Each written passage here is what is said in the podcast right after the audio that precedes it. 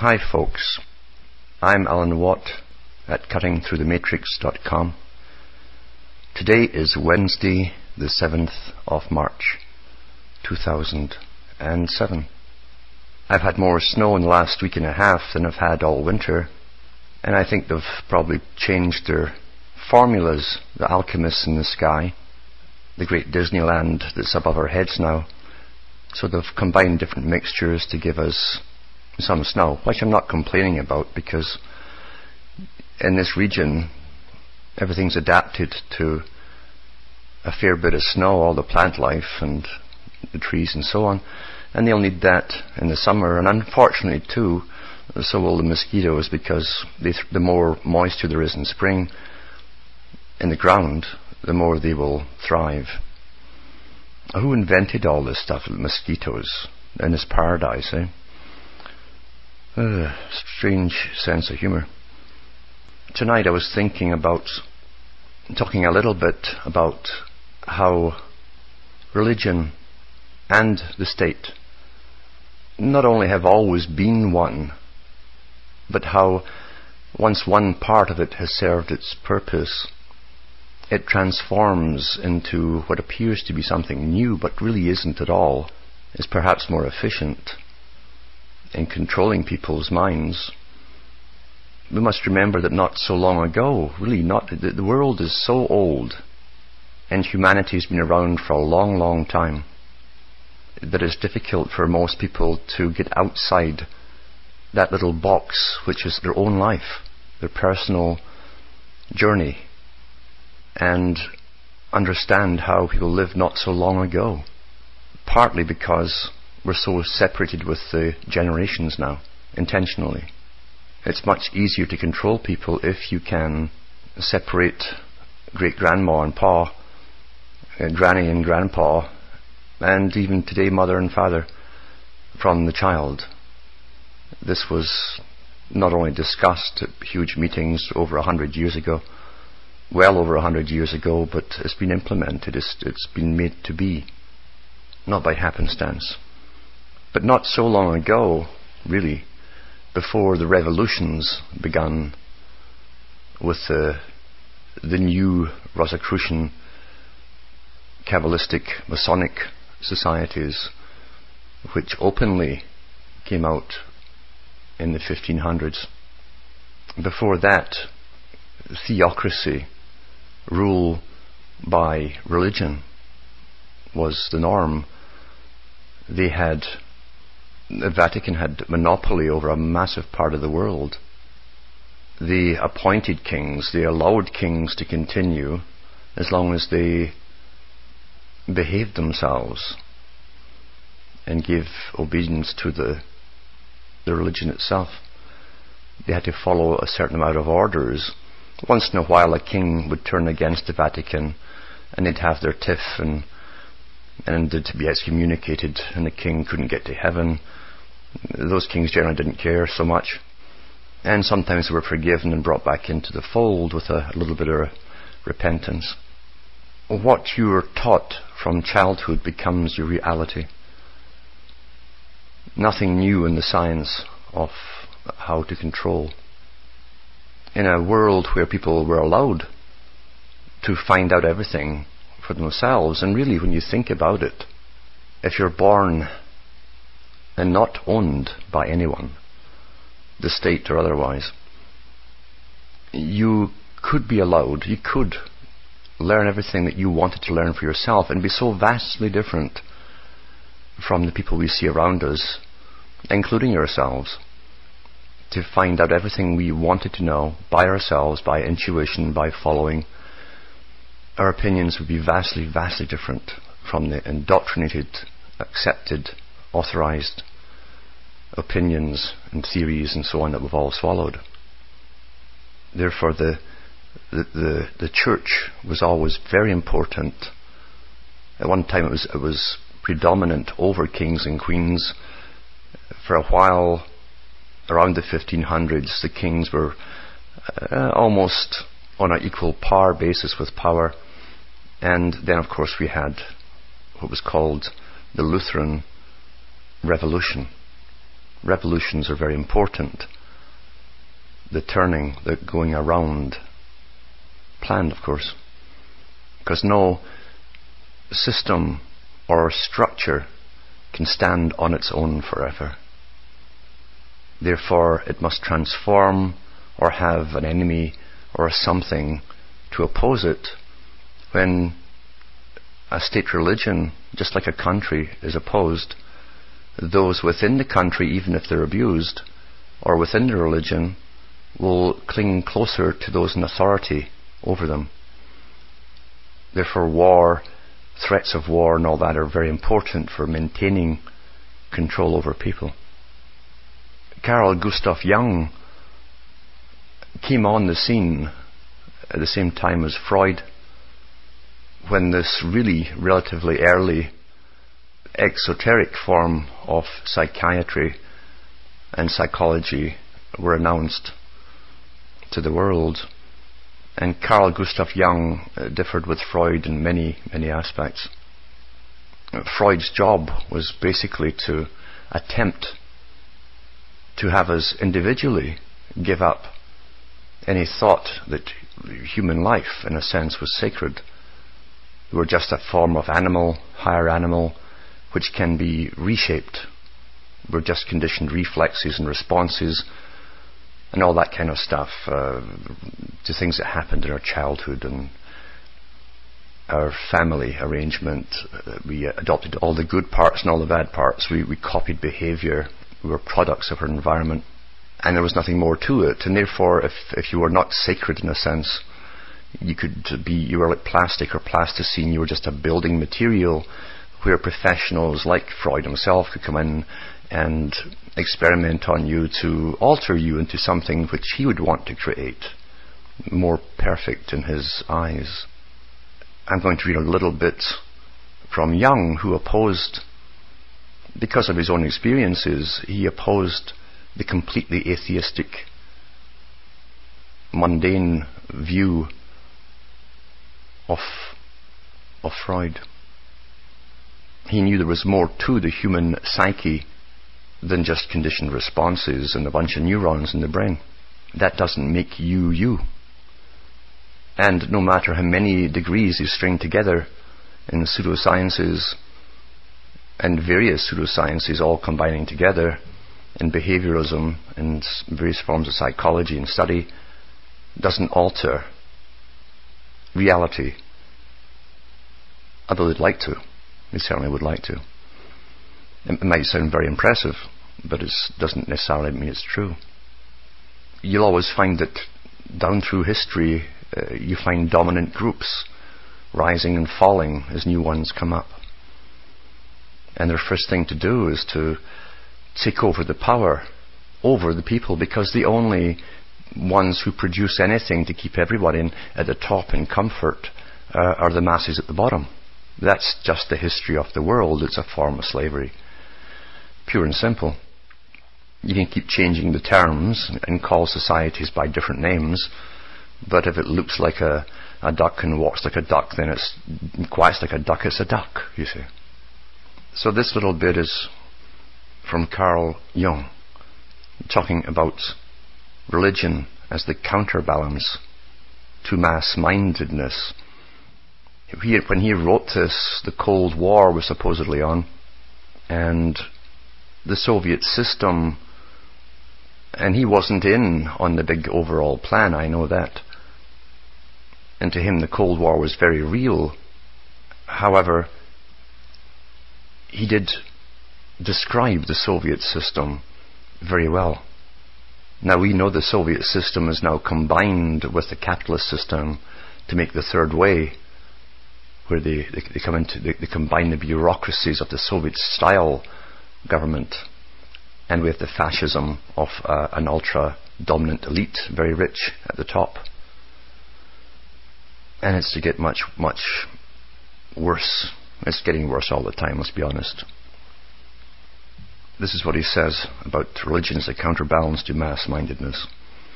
In order to free the fiction of the sovereign state, in other words, the whims of those who manipulate it, from every wholesome restriction, all socio-political movements tending in this direction invariably try to cut the ground from under the religions.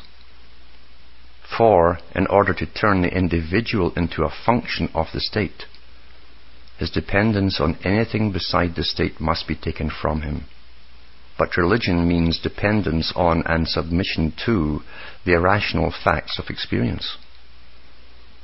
These do not refer directly to social and physical conditions. They concern far more the individual's psychic attitude. By psychic, he's talking about the wholesome, the complete you, the total you, your mind, personality, everything.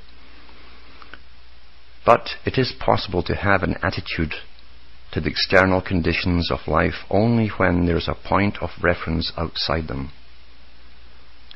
The religions give or claim to give such a standpoint, thereby enabling the individual to exercise his judgment and his power of decision. They build up reserve, as it were, against the obvious and inevitable force of circumstances to which everyone is exposed, who lives only in the outer world and has no other ground under his feet except the pavement. If statistical reality is the only reality, then it is the sole authority. Now that's a very important statement. It's been echoed by others since. If st- statistical reality is the only reality, then it is the sole authority. Statistics in the game of statistics is a trick learned from religion, only upgraded to a better version. We, we can say, well, there's lies, then there's damn lies, meaning more intricate lies, and then there are statistics. Well, statistics pretend to hide behind the guise of science. And we're trained and conditioned that science is the new priesthood, and whatever they say must be true. And they use statistics to convince us. The longer you live, the more you will see little bits coming out in newspapers and over media where scientific institutions come up with new theories all the time, often contradicting the last theory that was held uh, as the gospel truth for the last 10, 20 years. And they never notice, they, they never mention or make a big deal that, well, we're, we're, we're taking the opposite view now, and this is now the gospel truth. And they always use statistics to verify every version they give you. So statistics are very useful in conditioning people, especially the mass man, who doesn't want to stand out like a sore thumb from, from everyone else. There is then only one condition, and since no contrary condition exists, judgment and decision are not only uh, superfluous but impossible. Then the individual is bound to be a function of statistics and hence a function of the state, or whatever the abstract principle of order may be called abstract principle of order. The religions, however, teach another authority opposed to that of the world. The doctrine of the individual's dependence on God makes just as high a claim upon him as the world does. It may even happen that the absoluteness of this claim estranges him from the world in the same way he is estranged from himself when he succumbs to the collective mentality he can forfeit his judgment and power of decision in the former case for the sake of religious doctrine, quite as much as in the latter. This is the goal the religions openly aspire to unless they compromise with the state. When they do, I prefer to call them not religions, but creeds. Very important part this. A creed gives expression to a definite collective belief, whereas the word religion expresses a subjective relationship to certain metaphysical extramundane factors. A creed is a confession of faith intended chiefly for the world at large and is thus an intramundane affair. while the meaning and purpose of a religion lie in the relationship of the individual to God. That's in the Western Hemisphere, Christianity, Judaism, Islam, or to the path of salvation and liberation, such as within Buddhism. From this basic fact, all ethics is derived, which without the individual's responsibility before God can be called nothing more than conventional morality. So a creed is something you're born into as an accepted uh, form of, of collective rituals of built up over a long, long period of time. It becomes custom, uh, tradition, mainly tradition, and the initial fire that was instilled is, is doused, it's gone under ritualism, custom, uh, and uh, social doctrine which comes into it. The, the, the liberating factor is gone. And those people conform to the state system because their churches are registered and authorized by the state. They also have a lot of rules to follow. They can't talk about certain subjects, and that's given to them, a list is given to them by the state if they are tax exempt. Nothing is free in this world. Nothing. In this system. From this fact, this basic fact, all ethics is derived, which without the individual's responsibility before God can be called nothing more than conventional morality. See, that's what the, the creeds end up doing. You have conventional morality, custom, etc.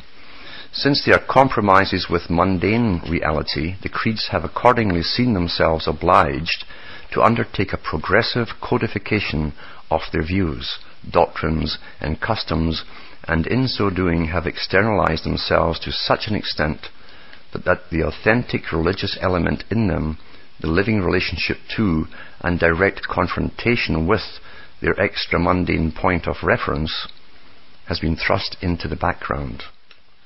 The denominational standpoint measures the worth and importance of the subjective religious relationship by the yardstick of traditional doctrine, and where this is not so frequent, as in Protestantism, one immediately hears talk of pietism, sectarianism, eccentricity, and so forth, as soon as anyone claims to be guided by God's will.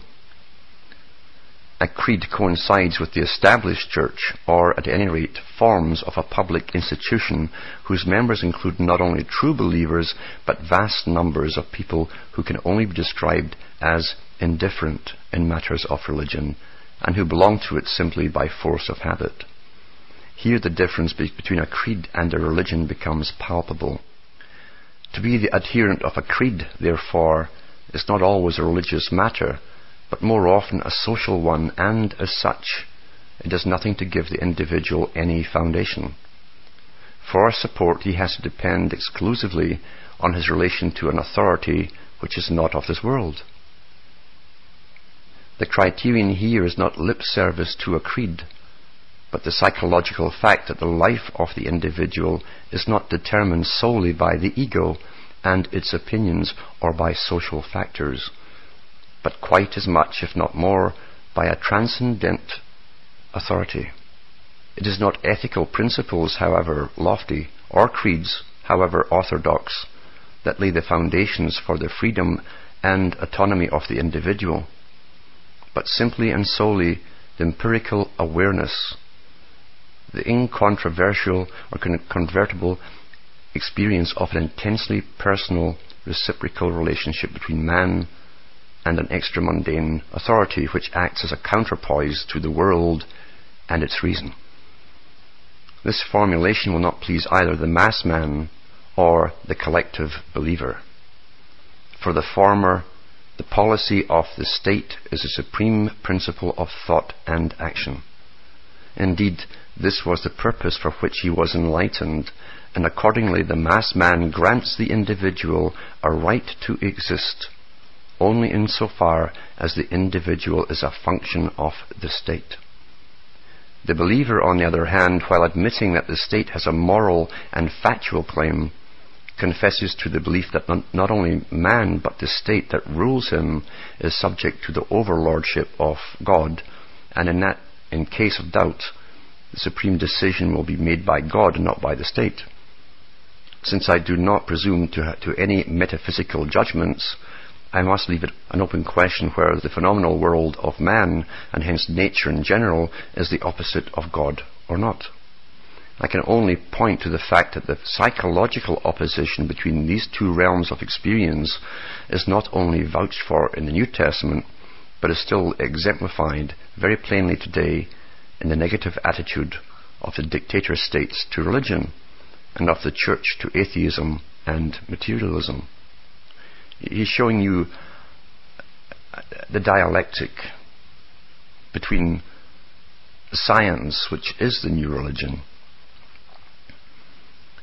and like all religions, to be supreme, they must be absolute, and they demand absolute obedience. We see that with inoculations trying to get forced through from what were recently, uh, and some are still called as health services. Well, since when does a service dictate to you? And I'll tell you when it dictates to you is when it's had a period where we have never stopped and told them to get off our backs. Because the longer we allow things, the more dictatorial they, they become. That's the nature of the bully. And there is no satisfying the bully. No matter how much you grovel, there is no satisfying them. They demand more and more. That's what power is all about. Just as man as a social being cannot in the long run exist without a tie to the community. Now that doesn't speak for everyone. So the individual never find the real justification for his existence. And his own spiritual and moral autonomy anywhere except in the extramundane principle capable of relativizing the overpowering influence of external factors. The individual who is not anchored in, say, God can offer no resistance on his own resources to the physical and moral blandishments of the world. For this he needs the evidence of inner, transcendent experience, which alone can protect him from the otherwise inevitable submersion in the mass merely intellectual or even moral insight into the stultification and moral irresponsibility of the mass man is a negative recognition only and amounts to not much more than a wavering on the road to the atomization of the individual. It lacks the driving force of religious conviction since it is merely rational.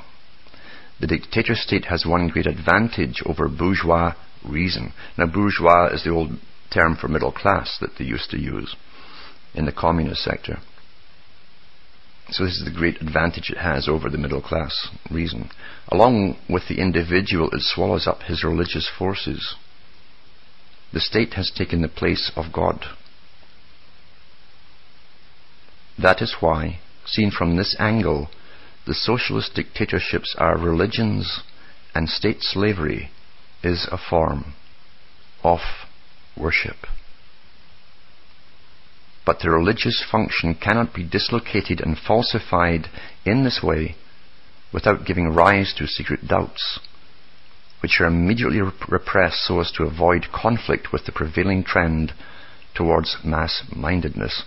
That's what we see in George Orwell's 1984. We see the conflicts that Winston goes through and that they all go through. It's almost been like in a computer program where you're always being updated with new data and you're supposed to just go along with it and change direction at the whim of the state. The result, as always in such cases, is overcompensation in the form of fanaticism, which in its turn is used as a weapon for stamping out the least flicker of opposition. He's talking here about when the state becomes God. Now remember, in the completely mundane, the worldly, the scientific system, which has its own religion. It is a religion. It's on evolution and all this kind of stuff that's never been proven either. You take an awful lot of faith to believe in evolution. He's telling you that if you believe in nothing more than a collection of cells with conditioned responses that can be altered through behavioral psychology and repetition and all of that, then the state can do with you as they see fit. Because if they claim you're abnormal, they then have the right to normalize you according to the dictates of the state. And like all gods, you see, the state, when it becomes God, can have no other gods before it. So they will not stand for any other point of view or rationale as to who you are and what your duties to the state are. It will not stand for any opposition. In fact, it's worse than religion. Religion, for all of its horrors, and they had plenty, uh, built into it, at least showed you the hypocrisy because they didn't even follow their own dictates of the books that they supposedly followed. There was no compassion in the horror shows that they brought on. But at least the writings were still contained for the few to say, wait a minute here, why are they going around burning and slaughtering people? Whereas with the state, there will be no literature given out to oppose what they're doing. Free opinion in the mass state is stifled and moral decision ruthlessly suppressed on the plea that the end justifies the means, even the vilest. The policy of the state is exalted to a creed. The leader or party boss becomes a demigod beyond good and evil, and his votaries are honored as heroes martyrs, apostles, missionaries. There is only one truth, and beside it no other. It is sacrosanct and above criticism. Anyone who thinks differently is a heretic who, as we know from history, is threatened with all manner of unpleasant things. Only the party boss, who holds the political power in his hands, can interpret the state doctrine authentically and he does so just as suits him. This should be ringing little alarm bells in people's minds when they see what we're going through today and they remember the laws and so on that have been imposed, all very ominous to something to come. When, through mass rule, the individual becomes social unit number so and so. Now remember that. When, through mass rule, the individual becomes social unit number so and so, whatever your number is that you've been given, and the status elevated to the supreme principle, it is only to be expected that the religious function too will be sucked into the maelstrom. Religion, as the careful observation and taking account of certain invisible and uncontrollable factors is an instinctive attitude peculiar to man, and its manifestations can be followed all through human history. Its evident purpose is to maintain the psychic balance, for the natural man has an equally natural knowledge of the fact that his conscious functions may at any time be thwarted by uncontrollable happenings coming from inside as well as from outside. For this reason, he is always taking care that any difficult decision likely to have consequences for himself and others shall be rendered safe by suitable measures of a religious nature. Offerings are made to the invisible powers, formidable blessings are pronounced, and all kinds of solemn rites are performed.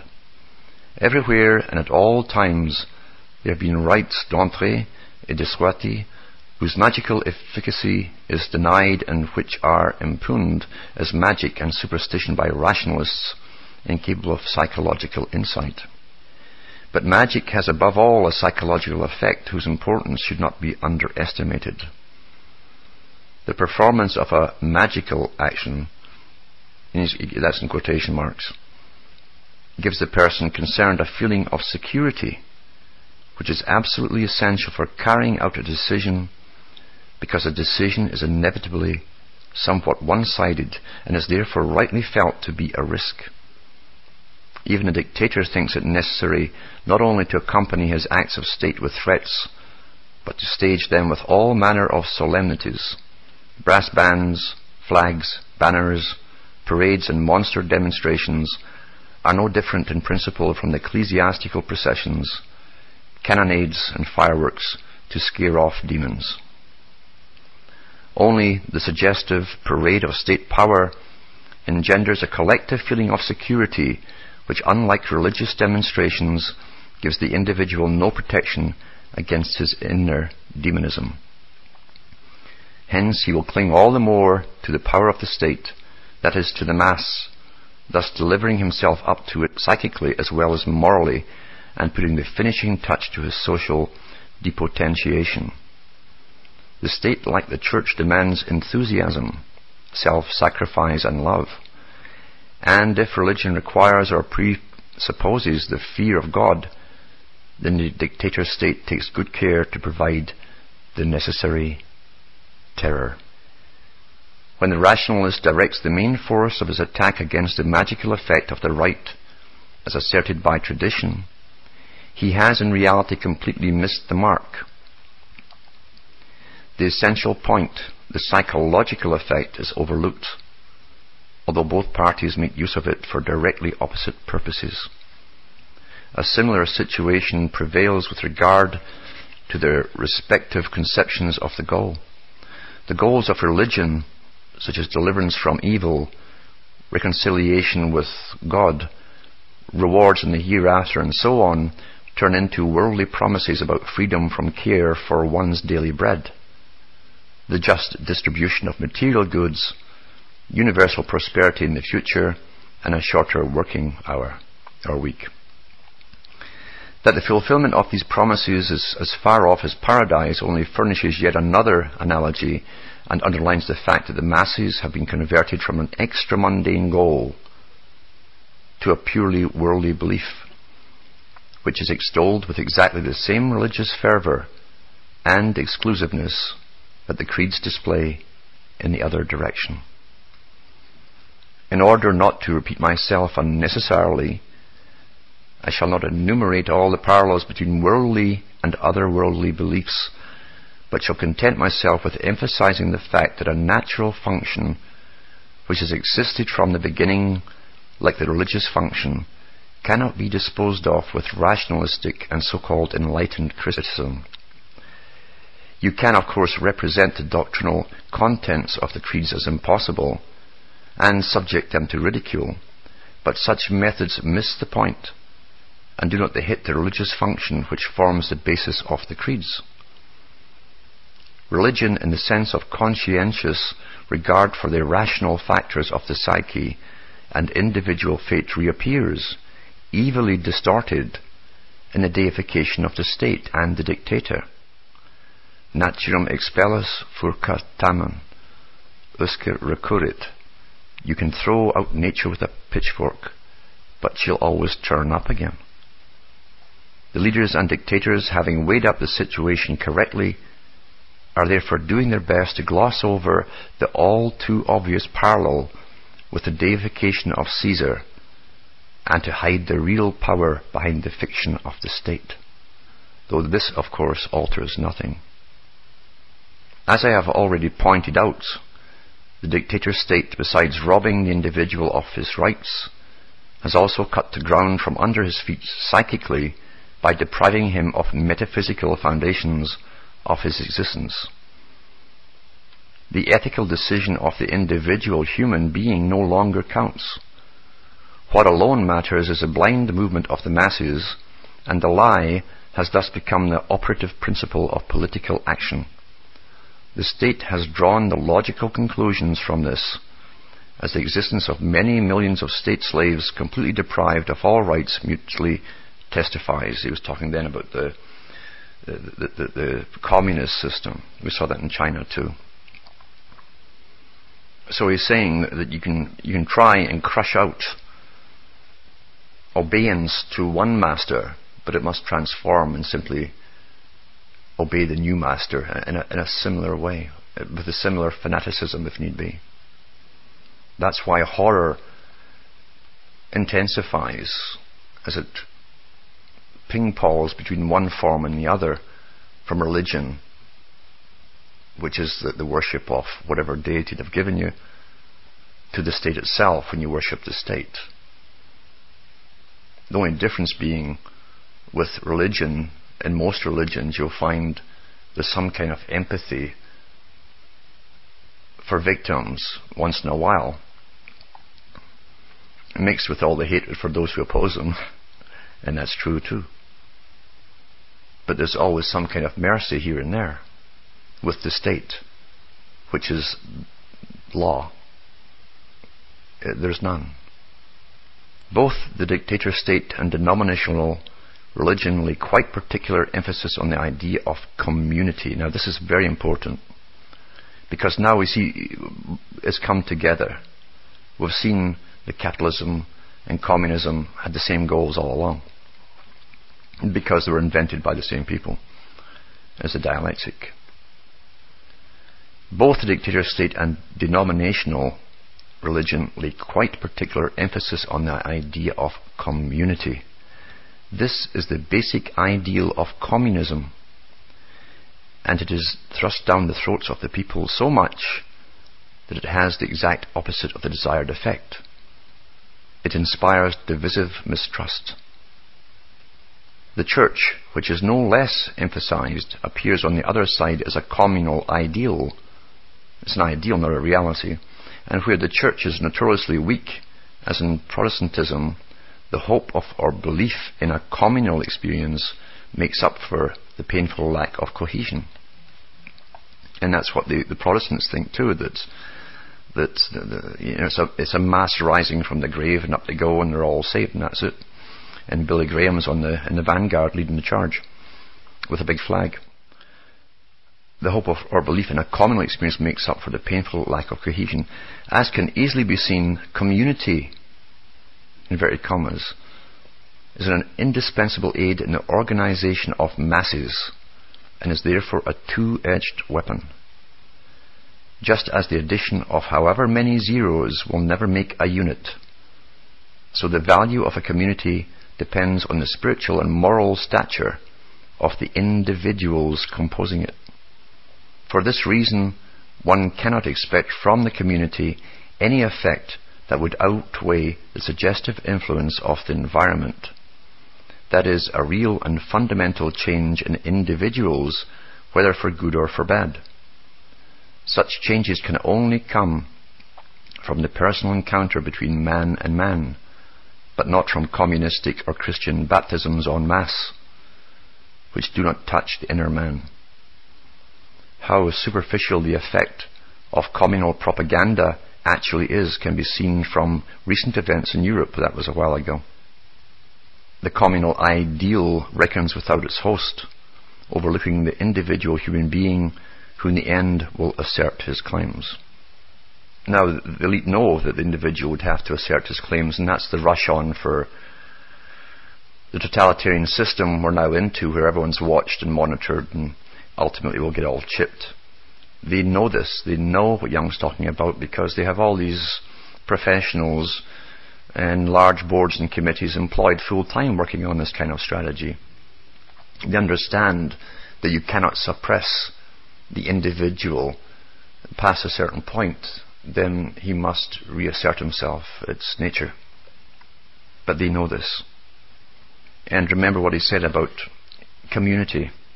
In Agenda 21, which every country pretty well has signed, they talk and talk about the community. Uh, communitarianism is what George Bush Sr. called it, and that's what he said he'd promote.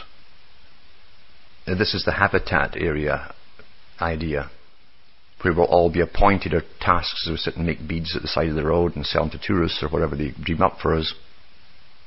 And you'll see it through all advertising because advertising is not there simply to market ideas into your head. That's a big part of it.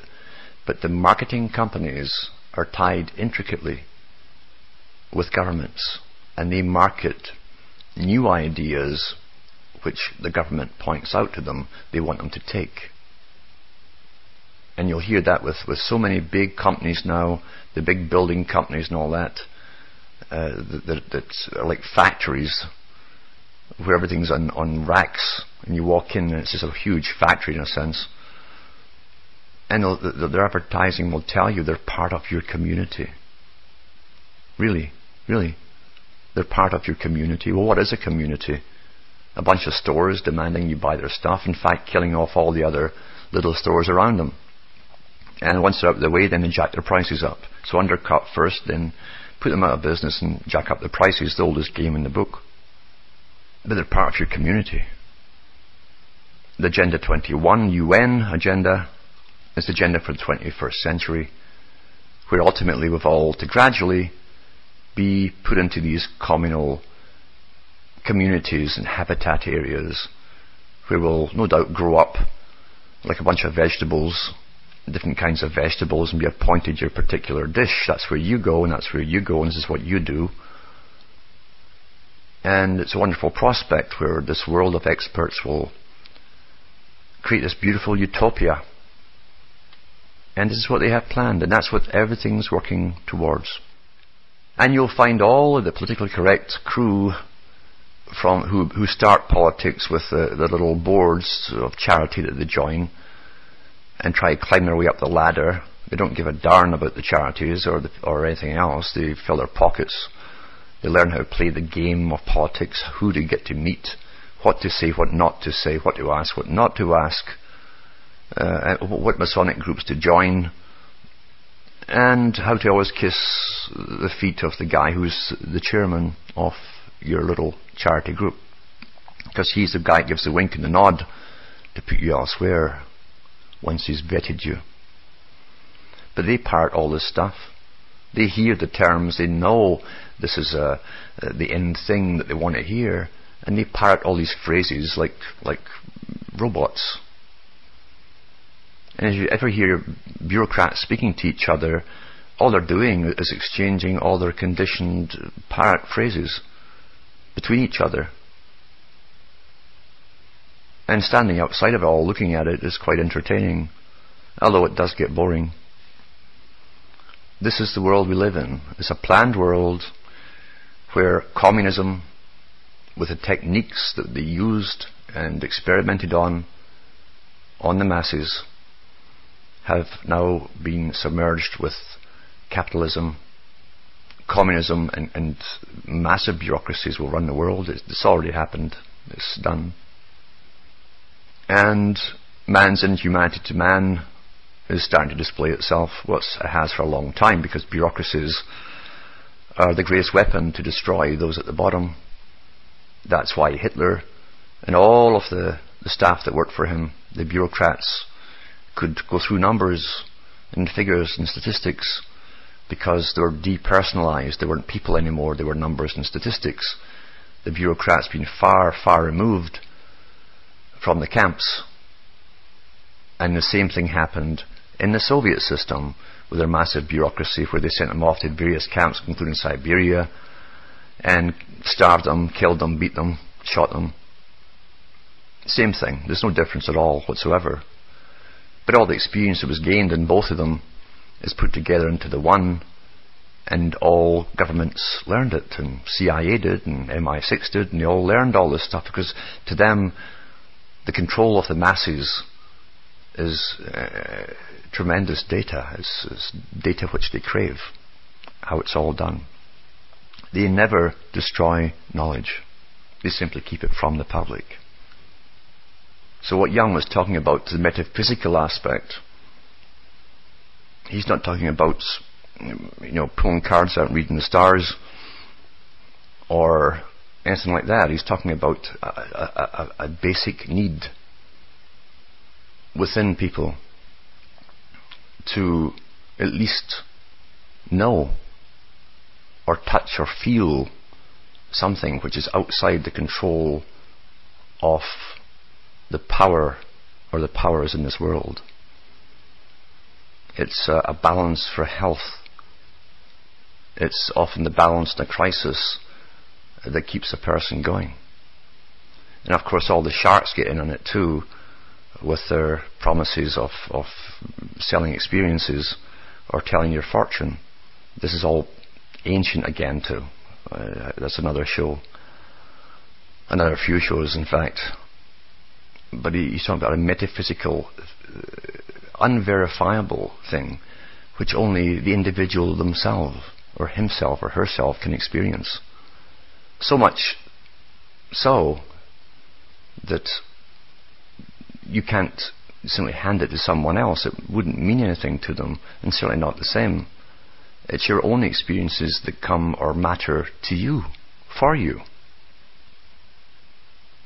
That is your way of being mentally healthy, or psychically healthy, or call it what you want, without having wars over words. What he's really pointing out is that a world hell bent on bureaucratic,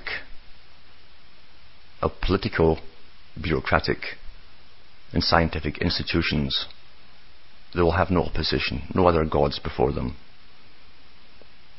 And they will be crueler and far worse than even all the religions have gone before with all their persecutions. Because in the state doctrine, where the state is God, there's nothing written in their books that says they must have compassion or mercy. And just like someone who's gone out of control, they go through a frenzy of fury, destroying whatever's in their path until they're physically exhausted and it can create an awful lot of damage in the process. So will the state with all of its might and power. It would bring us all to a standstill eventually in themselves. A utter horror show before it was exhausted, and it would take exhaustion to stop them. The fanaticism has a, an ugly, ugly face. Now, Carl Jung himself had his own personal experiences, which some would call metaphysical. And that's what made him stand up against Freud, who was completely atheistic, at least that's what he pretended to be. And he had to, for his role was to convince the public that we're just a whole blob of protoplasm themselves with inbuilt codings, etc. They can be manipulated and we're very malleable. And we can be perfected to serve the system. This book is worth a read, remembering that Jung could also lose himself in what was, and still is, an infant doctrine. It shouldn't even be called a doctrine, really because it really is put together with way too many theories, way too many mistakes which have been proven. But it was at least an attempt to understand some things with which make up us. Unfortunately, if you if you explain what humanity is or an individual is, you're showing up the weaknesses for those who will exploit society. And psychiatry is in bed. It's in bed with totalitarianism. It has been from the beginning. Psychiatry was decided a long time ago to be used as one of the major tools, along with psychology and behaviorism, for creating the new world, the new type of society, the more obedient, placid, functional, utilitarian type society, using their new sciences of understanding how we operate. So all learning gets abused Pandora's box is open. And those who are in power always exploit. And their first job is to maintain themselves in power. And since we live in a dog eat dog society based on money, an accumulation of money, which also means that those who have no money have a terror of, of being utterly poor and destitute and that's really instilled in everyone, you have an, an overcompensation within people to get to the top So they have way more than they, would ever need. And they destroy other lives in the process of getting up there, and that's called being successful in this crazy old world. There are a lot of people out there all over the world, generally isolated from each other, who understand what I'm talking about. They also understand that I'm not necessarily telling them that you're going to have some other kind of utopia. I'm just stating things as they are. And yet, from understanding all of this, you can escape a tremendous burden of uncertainty and anxiety. Because those things come from the lack of understanding. You're reacting to things which make no sense to you. When they do make sense to you, a lot of that worry goes. And you regain a respect for yourself. And you stop blaming yourself for whatever, for failed marriages, for whatever it is that's your big hang up. Um, most marriages don't have a chance in a snowflake's chance in hell. Deliberately so, because they targeted the sexes long time ago to separate them so that you, they can't get on for a long period of time. That was all deliberate. The destruction of the family unit. All written down in the Communist Manifesto. The different planks, look at them all, they've all been completed. And as was intended, the two paths join capitalism and communism for the next part of the show. I hope I've given you some things to ponder. You can always get uh, Jung's book, The Undiscovered Self. This one's called The Undiscovered Self. Where he scratches the surface and he didn't know it all himself. But at least he tried to put candidly forth views which were not well accepted by his own supposed profession. And it takes a bit of courage at least to go against the mass in any time, any era, in any situation. For me and Hamish, it's good night to me, your God or your gods, but definitely not your doctrine. Go with you.